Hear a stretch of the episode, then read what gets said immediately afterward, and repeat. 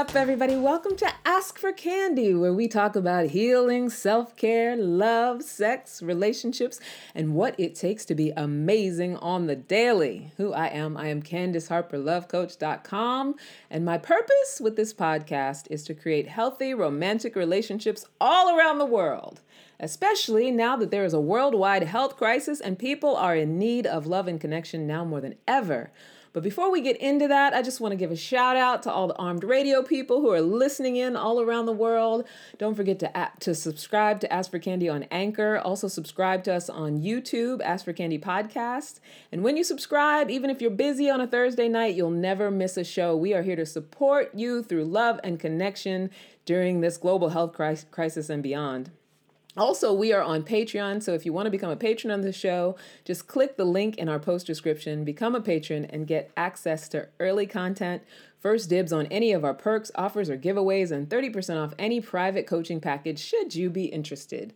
You can also email us, askforcandypodcast at gmail.com if you have any questions during the broadcast, or if you just have things that you want to talk about, things you want to suggest, anything. If you're shy, you just want to let us know how you're feeling, we love to get emails, so you can always email us. I am a relationship coach, a workshop facilitator, and a professional matchmaker with Tawkify. And if you've never heard of it, it's an amazing digital service where you can hire a matchmaker to do all the sifting and the vetting on your behalf. And it's especially great for people who struggle with initiating contact or simply picking the right partner. Matchmaking and relationship coaching is my zone of genius. And the best part about it is that week to week, I get to grow and learn as I interact with people around the most intimate parts of their lives. And I get to meet and nurture new clients. I get to screen possible dating candidates for them. I get to design programs and activities that deepen their ability to get to know each other. And most importantly, I get to be part of what supports healthy beginnings and a sustainably healthy relationship. And I would hazard a guess that some of you who are at home quarantined with someone right now and wondering if things would have turned out differently if you had initially had someone there to help you choose in the beginning might be thinking, oh, this matchmaking thing might have something to it. The good news, though, is that it's never too late to turn the ship around if both people are willing and able. And so, with that thinking, I have a really special guest today whose actual zone of genius and job it is to take care of people who are willing and able to turn the ship around. So I'm privileged to interview a colleague of mine who is a licensed family therapist and deals with relationship problems and solutions every day in her own practice. Jaleisha Gatling is a licensed marriage and family therapist in New York City. In her practice, Let's Unpack Therapy, she works with couples, helping them to unpack the baggage that gets in between their relationship. Her work focuses on helping couples to get unstuck, reconnect, and heal from betra- betrayal and infidelity. She also supports individuals in navigating relationship dilemmas and is currently providing video therapy in light of the pandemic. When she's not with clients, she is presenting workshops and self care and healthy relationships and guest blogging. Welcome, Jaleisha. Yay! Hi. Thank you so much for having me, Candace. Hi, honey. I'm, so I'm happy to be here. Right. I'm so happy you're here too. I feel like I've been wanting you as a guest forever, for one thing. And I was so happy when you reached out to me and you were like, hey, I'm ready. I was like, yes yeah, yeah. Our timing was just, it was off. It seemed like our availability just wouldn't sync up. But yeah. um, I'm an avid listener of the podcast and um, I'm super pumped to be here. You don't even know. I love you for that. That's awesome. So when you did reach out to me and you, and you were talking about this phrase that you used, financial trauma, I was just so instantly like it resonated. I was fascinated. It was something that I knew that I needed to be in a conversation around, and I knew that you would have um, some nuggets and some and some things to touch on around it, and that it's something that a lot of people are dealing with right now. And I just want us to like right? I want us to like talk about it and lay it out, unpack it, as you like to say, and just really get into um, you know what it's all about. So the title for you you guys that are listening tonight is how financial trauma affects relationships, the narratives that we tie to money and the effects they have on our ability to have healthy romantic relationships in or out of a pandemic. Yeah. Yeah, and I mean, Candace, the reason I, I wanted to talk about this topic specifically, it sort of um, it originated from just noticing that working with so many couples and clients of mine that money is uh, it's an emotional sticky anxiety ridden topic like the word alone brings up so much for so many people mm. and and really being able to dig deeper um, to people's stories and how they came to develop their relationship with money i really became fascinated with the concept of financial trauma which i hadn't heard of before a few years ago mm. um, and so essentially financial trauma is when someone is experiencing pervasive dysfunctional reactions, um, similar to PTSD. Wow. Really, um, yeah. in, in response to long-standing financial stress. It can also be in response to um, a single event. It can be something that happened in your childhood that really left a mark with you around money and what it means. And it can continue to really inform how you interact with money, how you relate to money, if you avoid it, yeah. talk about it, or don't. Um, it's it's really really complex and really layered, but it's something that a lot of people deal with, and I think they experience it sort of as just the norm. Like this is just what it is. Yeah. And, um, it's not looked at as a as an issue or something that can be changed um, into a more positive experience. Yeah. Now let me ask you this: Is there a distinction between because um, I'm thinking about like even my own situation growing up, like what was modeled for me as far as money is concerned. Like, you know, let's say with my mother, my mother was just a chronic spender. Like, money could not stay in her pocket for anything, right? And so, is there a distinction between that conditioning of seeing somebody repeat a, an unworkable pattern over and over again compared to actually having, like, when I think of, of trauma, I think of something that is, uh, uh, not a one time thing, but something that has a bigger mm-hmm. sort of impact at, at once or a bigger sort of impact each time it happens. Is there a distinction between those two things, like conditioning or, or you know, trauma over and over again? There, no, no, there definitely is. Um, and of course, we, we tend to model um, habits and, and behaviors of our parents or caregivers. So that, that definitely um, is something different from trauma where there may have been an experience such as um, your your father or mother losing their business, um, mm. having bankruptcy, and you going from maybe being very comfortable or even affluent to not being, yeah. and having to cope with a change in maybe where you live, your school, your peers. I mean, there's so many losses that can come from a change in your income, and that's traumatic in itself. You know, I mean, there's, yeah. there's so many different layers of tra- trauma. And so, how that can impact you moving forward, even 10, 20 years later into adulthood, is that you may um, you, you may have this fear of losing mm, what you mm, have. And yeah. that may come out in ways of being really, really frugal, even when you are really sufficiently doing okay. Yeah. Um, or you may hoard money. I mean, there's so many different money disorders that might come from the same. Um, the same experience. And really, it's really about teasing out what stories or takeaways you took from that particular event or loss or set of losses. Yeah. So, how do you, um, like, if you're someone, and I definitely feel like I'm someone who had a combination of both the con- unworkable conditioning and, you know, uh, traumas around it. So, you know, I'm trying to think of good examples and is okay with the financial trauma? Is it something that you can cause for yourself? Like, let's say I, I can't think of one specifically as, as far as my parents are concerned that I knew had to do with money because they never really talked about money too much with us. But there is a, a financial trauma that I had in college that I kind of did, I brought on myself.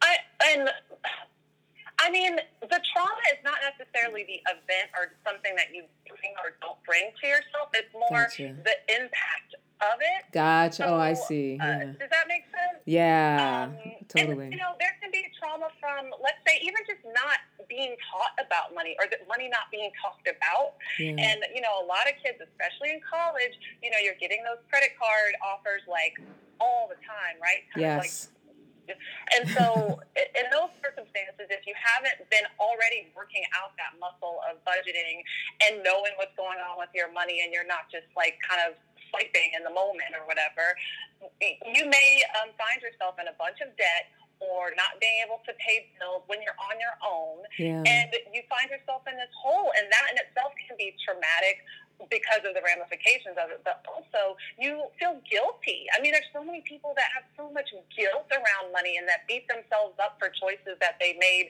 when they were working with the tools that they had. Totally. You know, you know what you know. And so that, that has been a huge piece um, that I've worked with clients on in terms of letting go of that um, and working to really release that guilt and really stepping back into what they knew then. Okay, now what do you know now and what do you need to know? And let's like seek out resources to help you yeah. to um, better manage. Yeah. Wow. That's really interesting. You know, what is coming up for me around what you're saying is that, you know, um, the what I did in college as far as the mistakes, well, I, I hate to call them mistakes, but you know, the things yeah. that I did out of not knowing at that time had me most of my adult life, you know, with a huge amount of student loan debt. And mm-hmm. You know, I never let it default, but I did let it sort of grow and hang over my head. And it actually stopped me from committing in a lot of relationships over my adulthood because I felt guilty, like you were talking about. I felt guilty about the prospect of bringing someone else my debt. Yeah. Yeah. That's a common common story for sure. But mm. see that just goes to show how deep, how far, how many contexts this can impact your life. Yeah. It's not just about budgeting, it's not about strategy. I mean, that's important. But I think people get caught up in, well, if I, you know, knew how to better manage money. I mean, there are a million books out there. We we could do that. Yeah. I'm talking about the emotional side of it. Yeah. Money is emotional, and Ugh. so like that's the part that's really difficult um, to unpack. And it, it really starts with starting to kind of identify how have you related to money. Like when you spend, are you spending to celebrate? Do you tend to spend when you feel sad, when you feel lonely? Do you, you know, is it a coping mechanism or is it something that you you treat yourself to? Like there's so many different ways that we relate to spending, to saving, and like teasing out those stories can be so insightful. Yeah. And that those are the things that you really want to try to unpack and better understand so you can rewrite the ones that are not working for you. Yeah, yeah. So, what would you say? So, if I'm someone who just, because I, I think a lot of times the general thought is, I just need more of it. I just need more. If I had more money, mm-hmm. right? so, what oh, would you, yeah.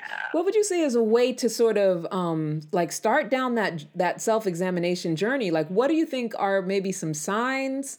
That you're going through financial trauma? Because I think most most of the time people just immediately say it's just because I don't have enough. But yeah, what yeah. are some other indications that you feel like are like that is that is where your your uh, answer is? yeah.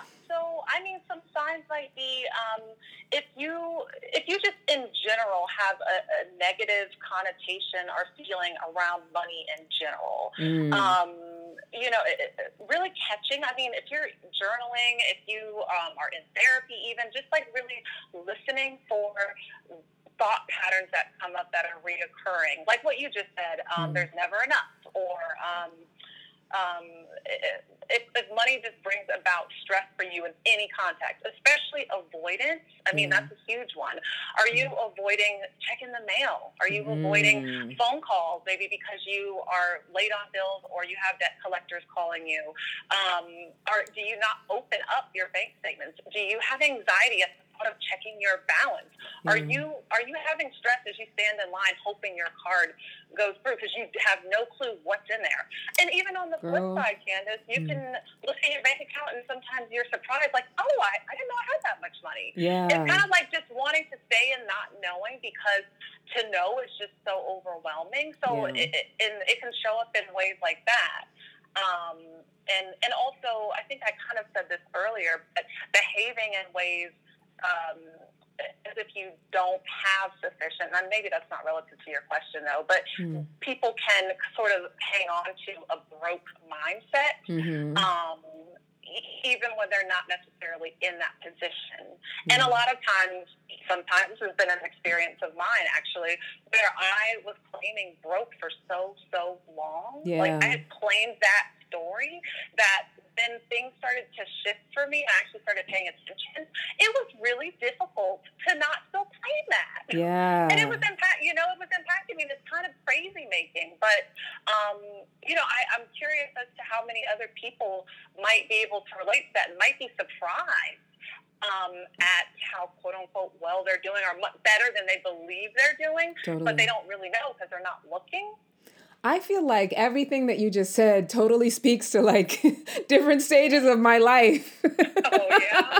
All right, yeah. I mean, you know, when I think about it, I I can recall um, and even to this day, I have to be really, really cognizant of not going into avoidance when it comes to money. Now, you know, I, have I've had somewhat of a turnaround because the love business is kind of booming a little bit because of this pandemic, and so I still, you know, most of my adult life, I've been really good at just kind of ignoring what was going on. And so when I had in my previous career, my previous life, and I was getting regular checks, first of all you know, I was living single and didn't have any dependents, but and plenty of money to do what I wanted to do, but I was still always crying broke.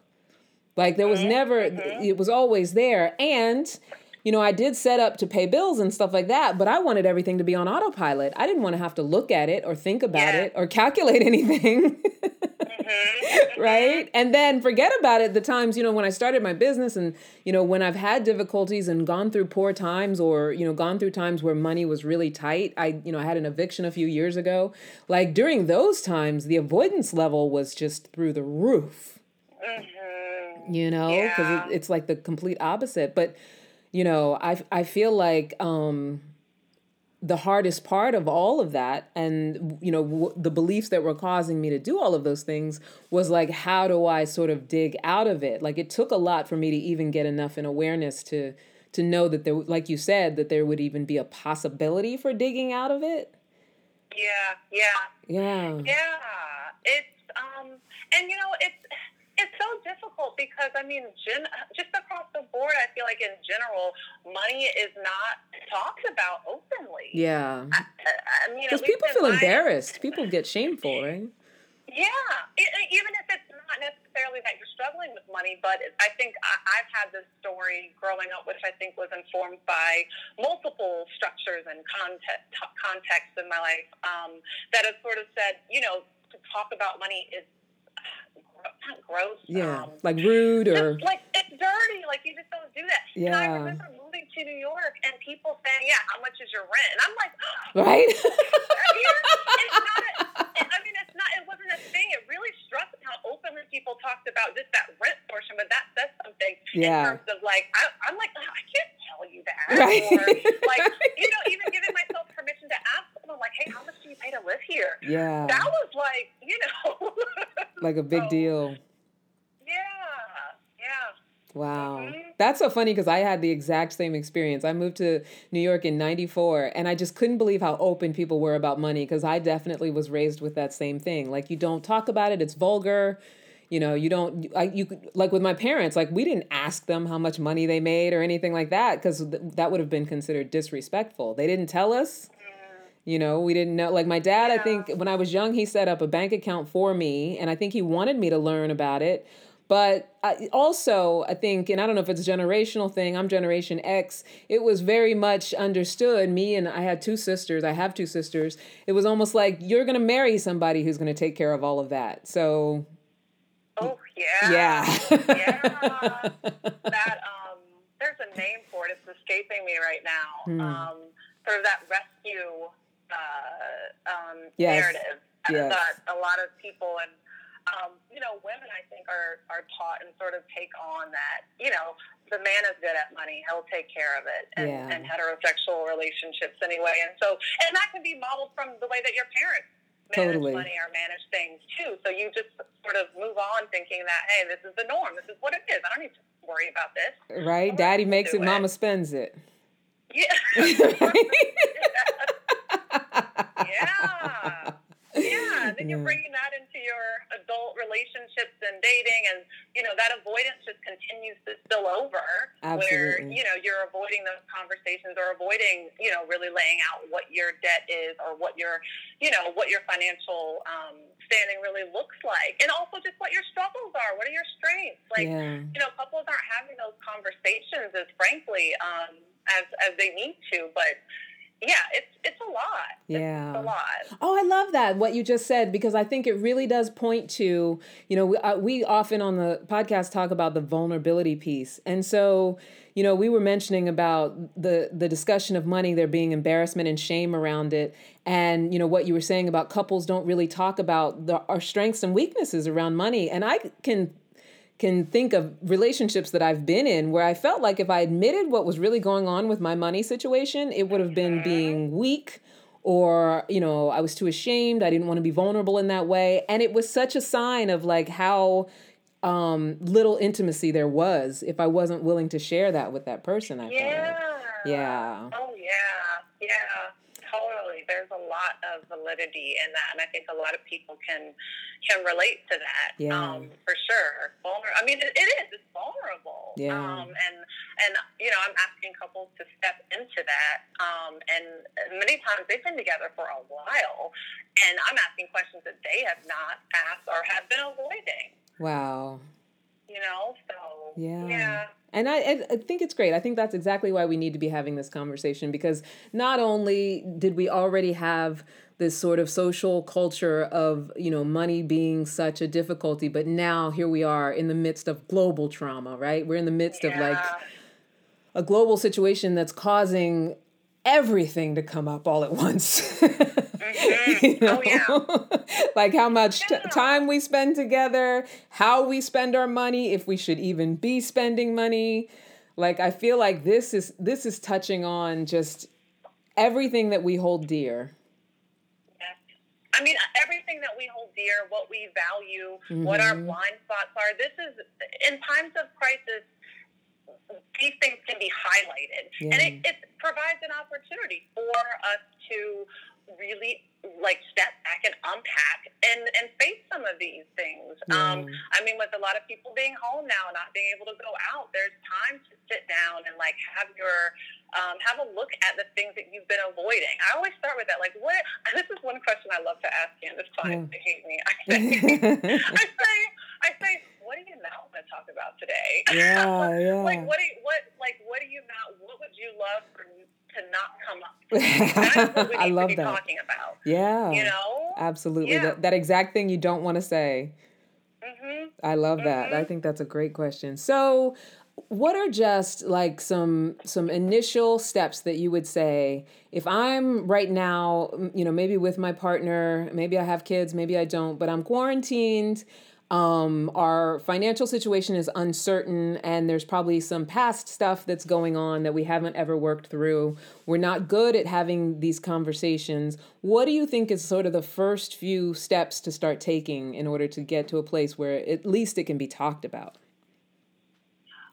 I would say um, the beginning piece might be seeking out some sort of um, tool, resource. I mean, that could be in the form of a book, of a podcast, um, something that is really centered and, and solely talks about money. Mm. Um, oh, you know what? There's actually a podcast. Um, I don't know if you've heard of it, Candace. It's called um, it's called This Is Uncomfortable, Ooh. and the is it, it has it's a money sign. Basically, yeah. all the episodes are about money stuff, and people go up there and share their stories, and uh, it's really, really great. Um, wow. Um, I've gotten really into it. So, yeah. like, I mean, I think listening to something like that or reading a book, um, you know, one of my faves is um, Jen Sincero. She has the You Are Badass at Making Money. Oh, yeah. And she really goes in. Have you read that one? Yes, that's a great she book. in on mm. just like money disorders. I, I, mean, I have a bunch of books I could even, um,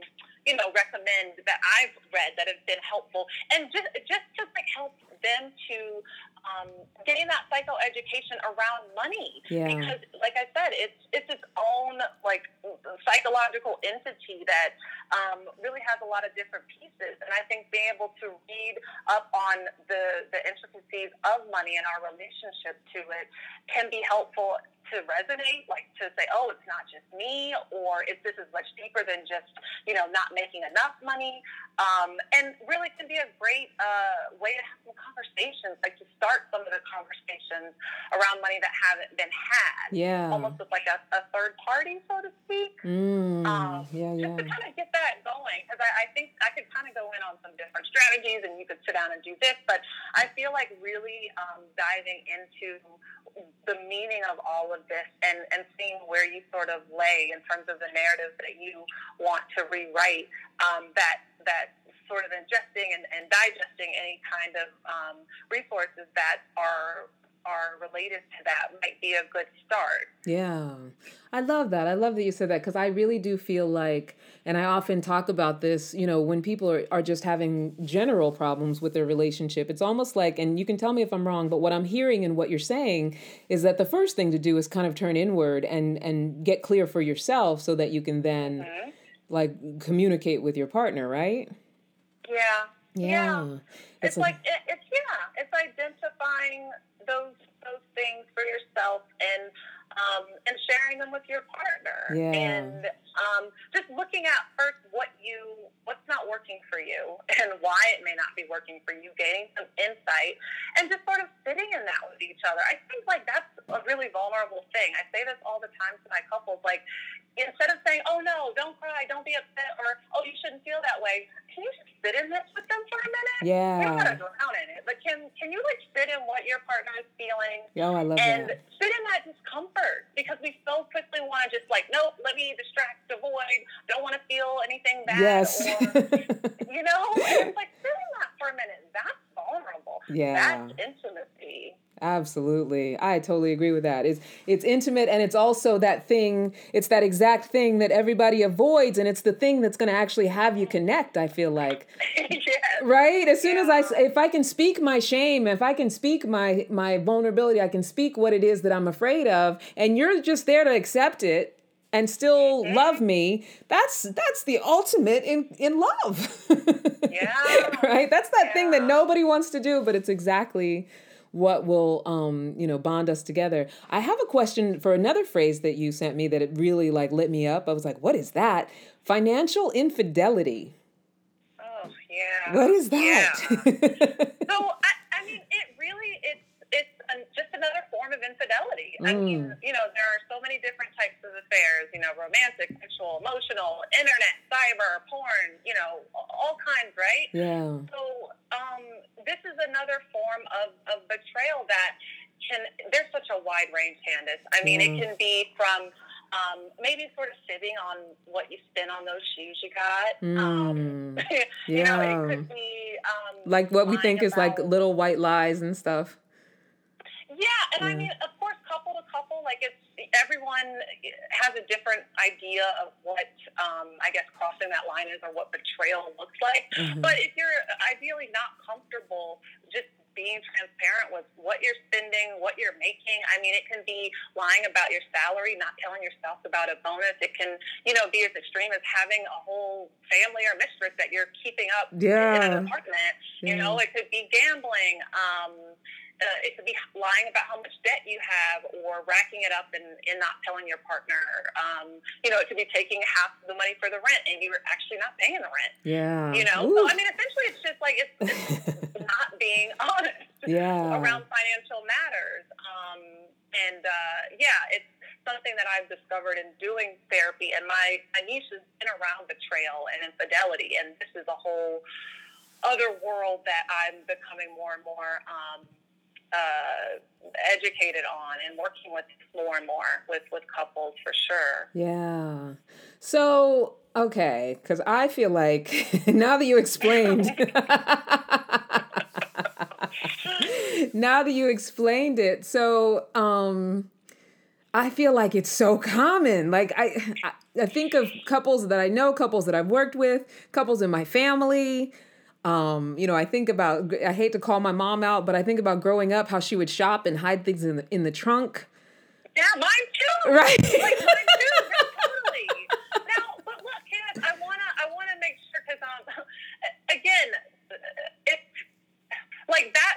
Okay, so I'm not gonna use my parents as an example because, yeah. like, if my dad discovered a pair of shoes that my mom like might have hid in my closet. Like she used to hide.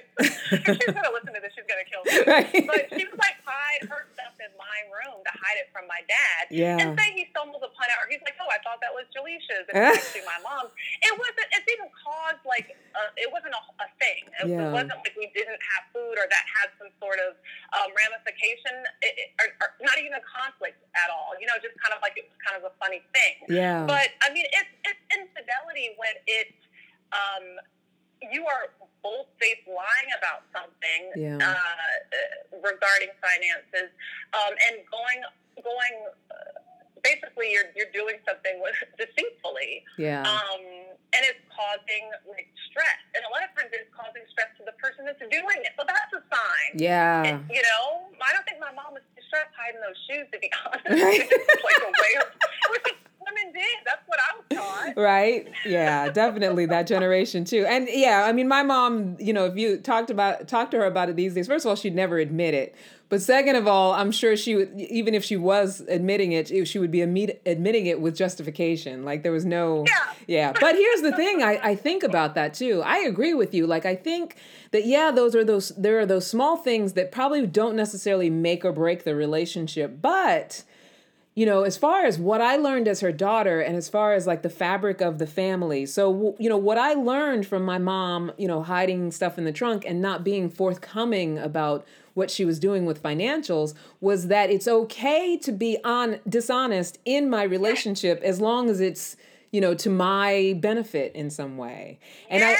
i right and mm-hmm. and and i can think about relationships that i was in you know i was in a 13 year relationship and part of the breakdown was that you know he had his things that he didn't do so right or whatever i mean he's a great guy i have nothing bad to say about him. But a big part of the breakdown of our relationship were those little things over the years that I was doing too that were not kosher, but I felt like, you know, that's how you do when you're in a relationship. You don't have to tell all the truth.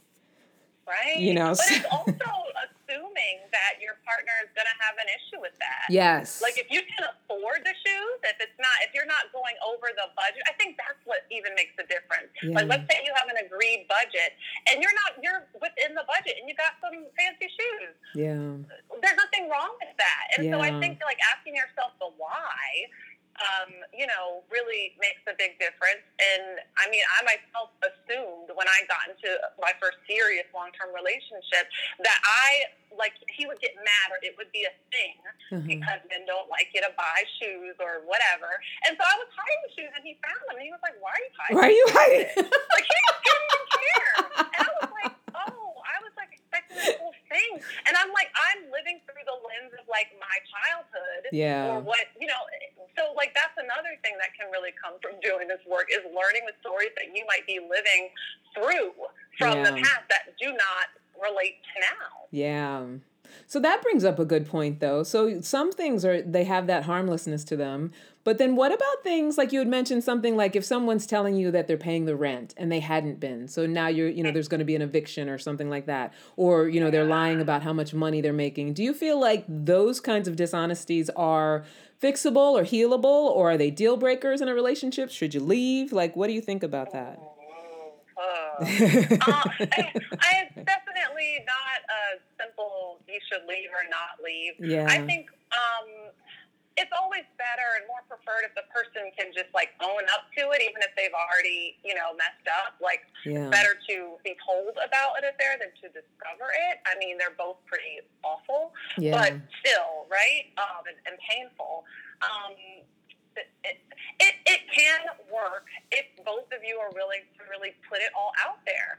And, you know, I think one of the ways that I sort of gauge that with couples when I'm first working with them is asking, like, what's at stake? Because I got to know what's at stake. There's got to be something valuable at stake here yeah. for you to be willing to step into that vulnerability and just be completely transparent. Yeah. And if there's not enough at stake, if it's just, well, we've been together this long, or, you know, it, this is just going to be kind of BS. Yeah. You're going to be going through the motions, you know? Yeah. So if you have if you have something at stake and you can really connect to that, yeah, you you could have a shot to work through it, but um, you've got to be willing to really open up. Yeah, that's a good point. It's almost like if if your partner were cheating with somebody else, it's like that willingness to if we're gonna work it out, then I gotta also own my shit in it. It can't just be about yeah. me blaming you and pointing fingers at you for what you did wrong. I gotta also own yeah. who I've been in the relationship, yeah. right? Ugh. It's, and both people need to want to know why. Like that insight piece you know, is really important. It can't just be, oh, I won't do it again. But do, don't you want to know why, how you got here, how, yeah. how you know that this won't happen again? It can't just be the person who was betrayed who is on board with that. They both need to be aligned and want that. Yeah, that totally makes sense. That totally makes sense.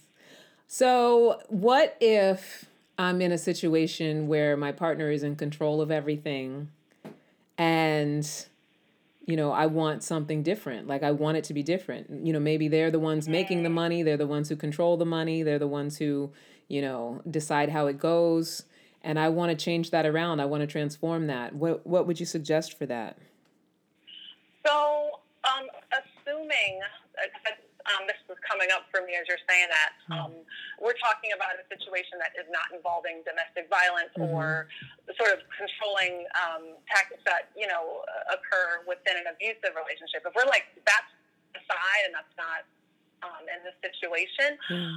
I, I would say asking yourself um, how you are helping, how you, like really reflecting on how you've been helping that partner or enabling them to sort of have full control? How do you co-sign that? Yeah. Because generally we co-sign those behaviors in very totally. subtle ways. Does that make sense? Yeah. Um, and so kind highlighting that and then working from that angle because I think it's important to take responsibility and like, you know, really think about your role in this dynamic. If your partner has full control, if you don't know the passwords to accounts, you don't know what's going on with your retire, like you don't know anything. Yeah you got to step back and like you know really think about that. So like i think it's important to enter that conversation with your partner sort of owning that. Mm, um, yeah. you know so it's not just like you need to stop controlling everything i want to be a part of this but um, you know really like laying out the full context and, and the different pieces and parts that have made this dynamic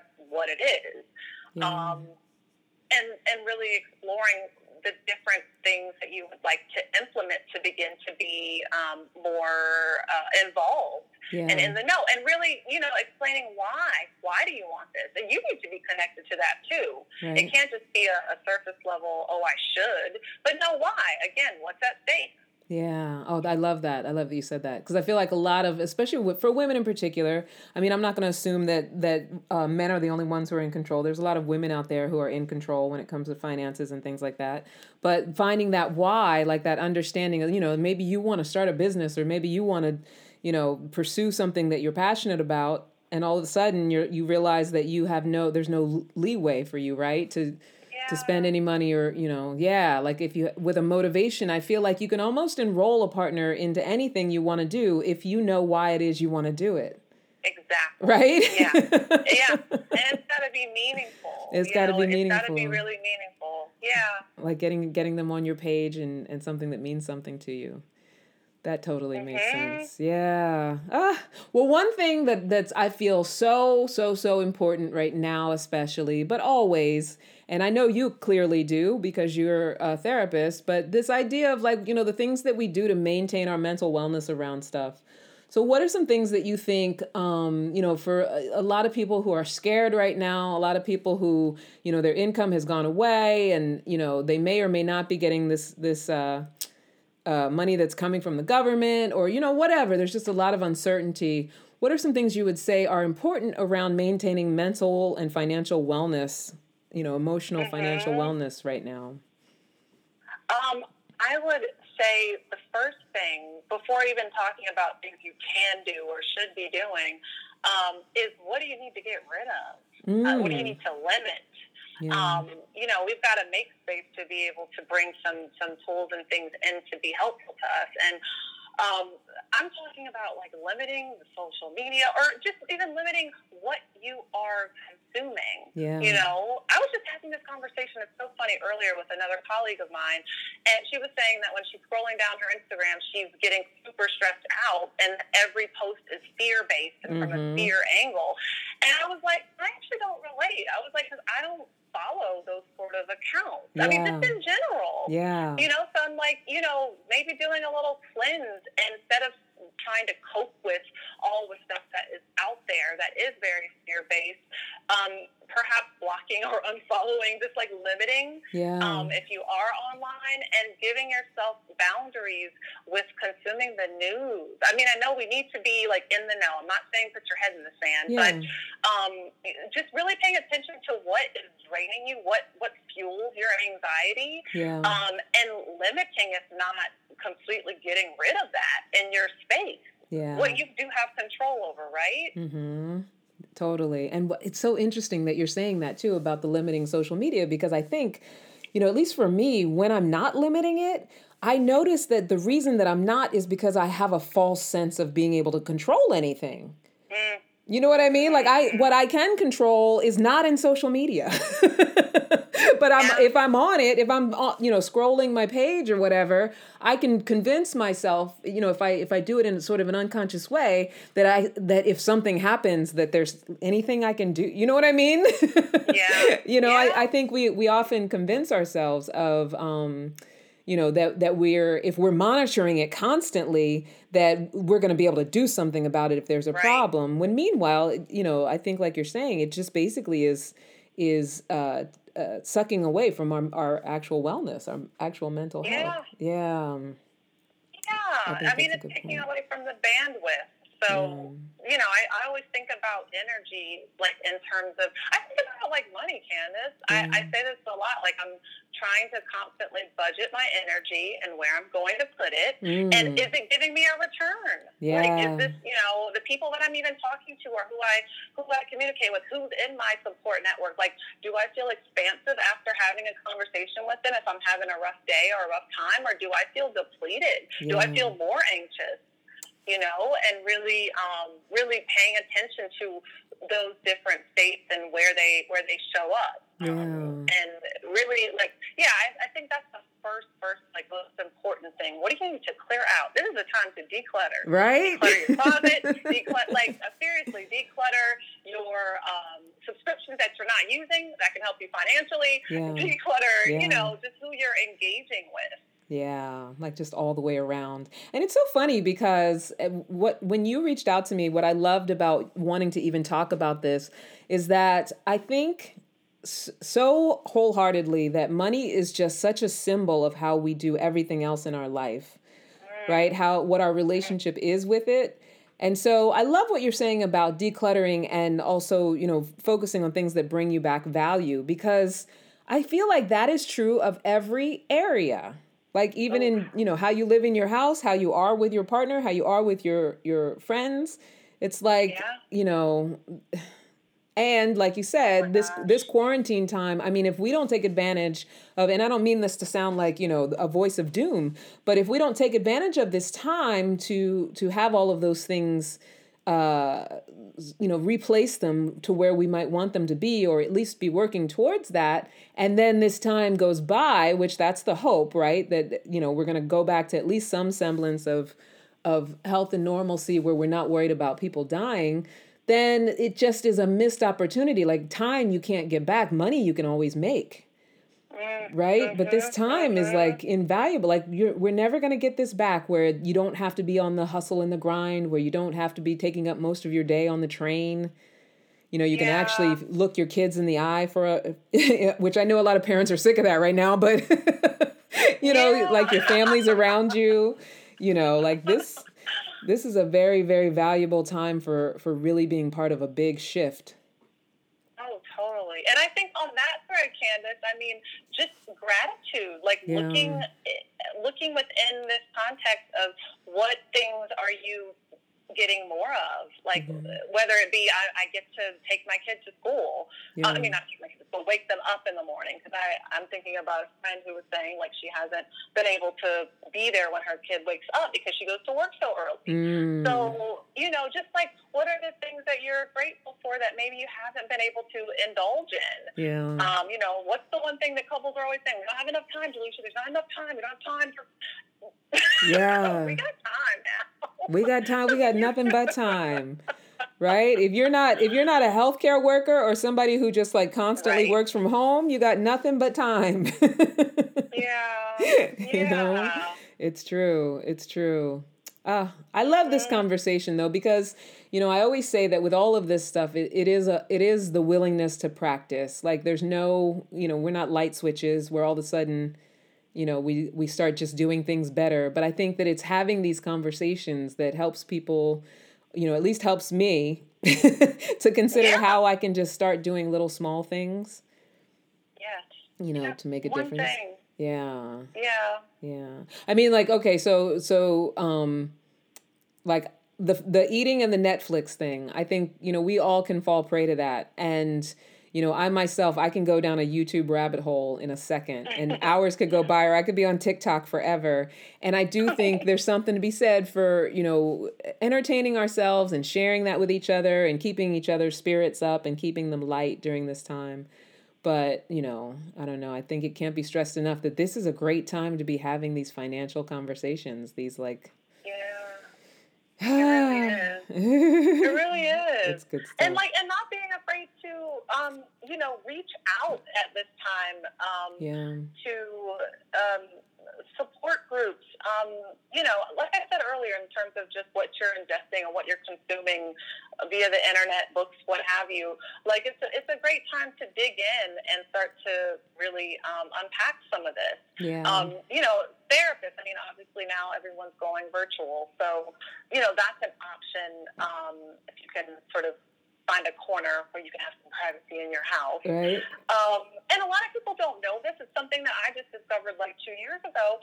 There, there are financial therapists, like therapists. Wow. Who are who literally work with people to unpack their money baggage. Wow. And I was absolutely fascinated by this, and um, yeah. So, I mean, just like putting that out there to any listeners who might want to look into that, whether that be now or when things settle down, that, you know, there are people that like are all about this who are skilled um, to help you with mental health around money and also strategy too. Like yeah. they're, they're trained in that as well. That's fantastic you don't have to do this on your own. That's basically my you like you don't have to do this on your own. And we really don't do anything, I think, as far as growth goes, with on our own, on our right? Own. Yeah, absolutely. I always say we try to, you know, if you stay in your own head, it's like a, you're staying in a bad neighborhood, like the bad neighborhood mm. of your own. Like if you want to grow, it definitely it definitely requires community and support and expertise and yeah. all of that stuff. So speaking of that, Jaleisha, let everybody know where they can find you because I know that you're an amazing family therapist and you know that you're someone who's great to work with and you're doing virtual sessions right yeah yep it's all virtual um, mm. i've been virtual for a while okay um, not full time but full time now um, right. so so yeah i'm doing virtual sessions um, i practice you can find me at let's unpack therapy just think about unpacking your baggage yeah. let's unpack mm-hmm. therapy um, uh, I'm on Instagram at Let's Unpack Therapy. On Facebook, Let's Unpack Therapy. Uh, Let's Unpack Therapy.com. Awesome. Hoping that's like pretty easy. Yeah. Um, and you can set up a free consultation. I do 15 minutes um, phone or video if you want to get a taste of what that feels like. Um, if you're a little hesitant, I really encourage people to do that yeah. so you can get a sense of what it really feels like, and um, we can. It feels a little bit more intimate than a phone call. Yeah. So yeah, if you go to the website, you guys can set that up if you're curious or interested about working with me or have questions about therapy in general. Um, that's pretty much it. Candace. That's awesome. Oh, and then you you mentioned about the uh, three tips for money anxiety that you have. Oh yes, yes, yes. Um, I have a, a, a guide that I created that has three tips to start to manage anxiety. And this is really just about managing the anxiety that, that a lot of people have around money in general, or if it's feeling like it's been escalated uh, within the pandemic, um, it'd be an awesome thing to look at, and it gives you some concrete steps of things that you can start to do today, right now, actionable, realistic steps that you can do to start to better manage your anxiety and um, start to gain some clarity and insight to help you on your your journey of having a positive money mindset. Yes. Um, so, um, Candace, I don't know. I, I, guess I can give you the link. Yeah. Um, that they can click on to get that. And um, if yeah. you if you send me that link, which I think you might have already sent it to me, I'm gonna just add it onto you know when I'm posting on social media, and you know the Armed Radio okay. people, they'll see it in the group, and it'll be all over. You know when I post it, I'll make sure to add it in that they can get it. Awesome. Yeah. yeah. So, and I and I'm and I'm gonna yeah. read it, and I'm gonna stop kicking myself for not investing in toilet paper and weed like I I did initially. I love it so much. Right? Love it so much. Oh my goodness. But yeah, Thank you. I will make sure to share that around because I think a lot of us need it out here. Jaleisha, thank you so much, my sweet love. I'm so glad that thank we finally you. did this. No, me too. It's been long overdue. No, I'm thrilled um, yeah. to have been on the show and talking about money. Um, I love it. Love yeah. it so much. Thank and, you. I really appreciate it. And you were on, you're like one of my OGs because remember, you used to come on when we were at the V Club. We'd have a big group of ladies. Yeah. yeah. That's, yeah. And that's where I just met you randomly. Yeah. And um, I was like, I need to know more of her. I need to see this woman. Oh, I, I love just loved it. her energy. It was so infectious. Um, Mm. Yeah. So I'm super pumped. I, I'm really excited. Thank you so much for having me on. Oh, thank you. And thank you for all of the wisdom nuggets. And I know that there's people out there who are just really going to find it so very valuable. So thank you for doing what you do and delivering your message and just being, you know, a loving agent for change in the world.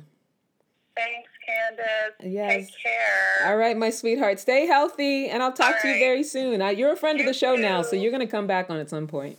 I so. All right. Take care. Bye. Bye bye.